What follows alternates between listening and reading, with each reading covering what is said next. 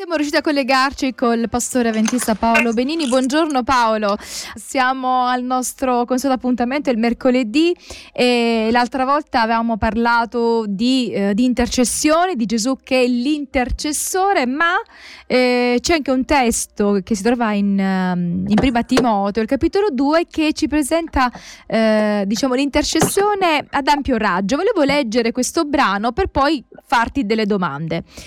Allora, l'apostolo Paolo chiede e dice a Timoteo, scrivendo a Timoteo: mi raccomando dunque, prima di ogni altra cosa, che si facciano domande, preghiere, intercessioni e ringraziamenti per tutti gli uomini. Pregate per i re, per tutti quelli che sono al potere e che hanno grandi responsabilità, affinché si possa vivere tutti in pace una vita serena e dedicata al Signore. Questa è una cosa buona che piace a Dio nostro Salvatore.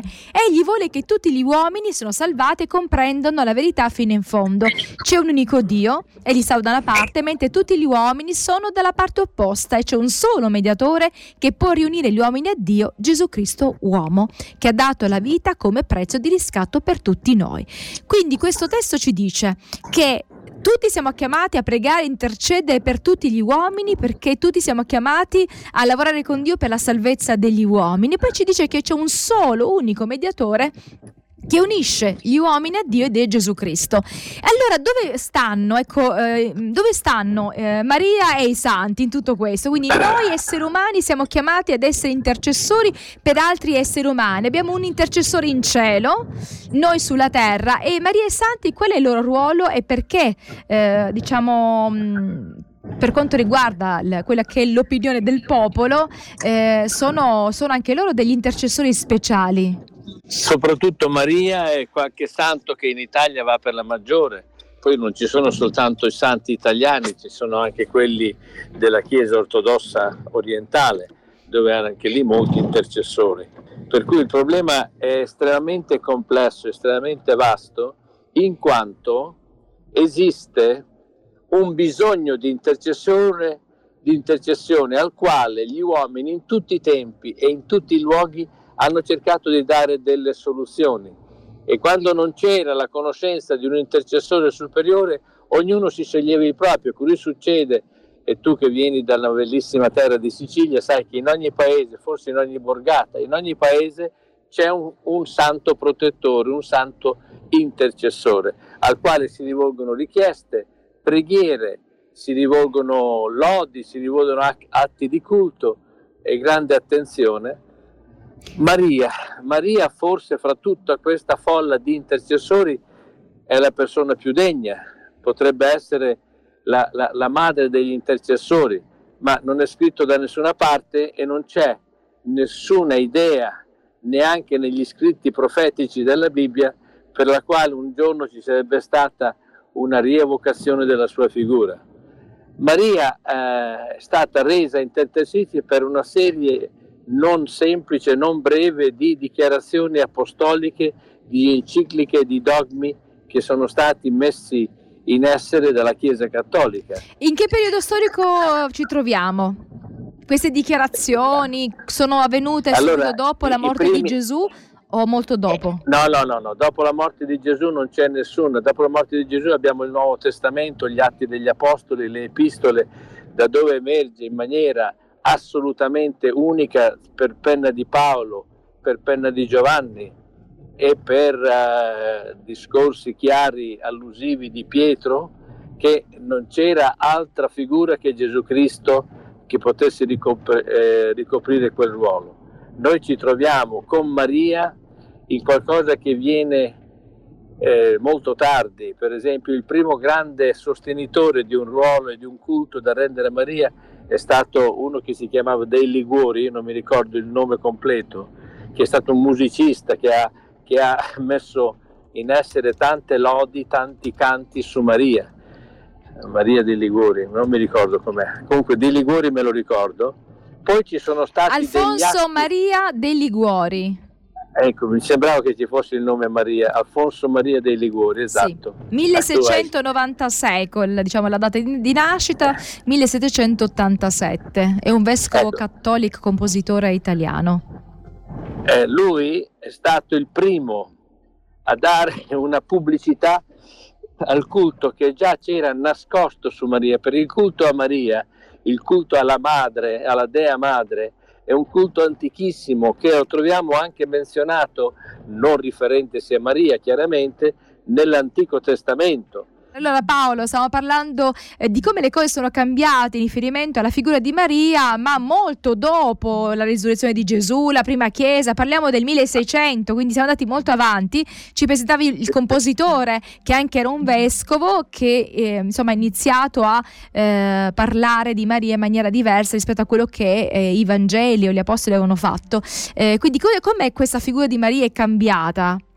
Dalla mamma di Gesù a una figura tanto importante, quasi al di sopra di Gesù in alcuni aspetti. A volte sento delle affermazioni.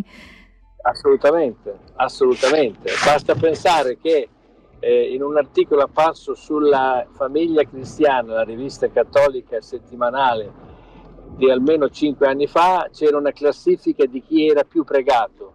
Il numero 1 in Italia era Padre Pio, poi c'era Maria, poi c'era Sant'Antonio, e poi c'era Dio Padre e poi c'era Gesù. Quindi Maria assolutamente ha avuto un ruolo, adesso in qualche modo soverchiata da Padre Pio, il santo dei miracoli, per cui abbiamo una irruzione, un'intrusione di Maria nella religiosità popolare, ma questo che è vero nella Chiesa cattolica è altrettanto, forse ancora più vero, nella Chiesa ortodossa, dove accanto alla figura di Maria, che molte volte non è dipinta, nella Chiesa ortodossa c'è un valore sacrale alle immagini. Infatti ho visto più di una volta all'interno, ho visitato le chiese ortodosse, se nella Chiesa cattolica abbiamo statue, dipinti di vario genere, nella Chiesa ortodossa è molto di più. Allora dicevo, fino al VI secolo il dibattito nella Chiesa è stato soprattutto un dibattito su due filoni: uno, la figura di Gesù, e secondo, chi doveva in qualche modo avere un ruolo di responsabilità, di presidenza nella Chiesa. E si arriva alla caduta dell'impero romano, l'imperatore viene sostituito dal vescovo di Roma, e di lì viene tutta una tradizione che conosciamo bene. Poi abbiamo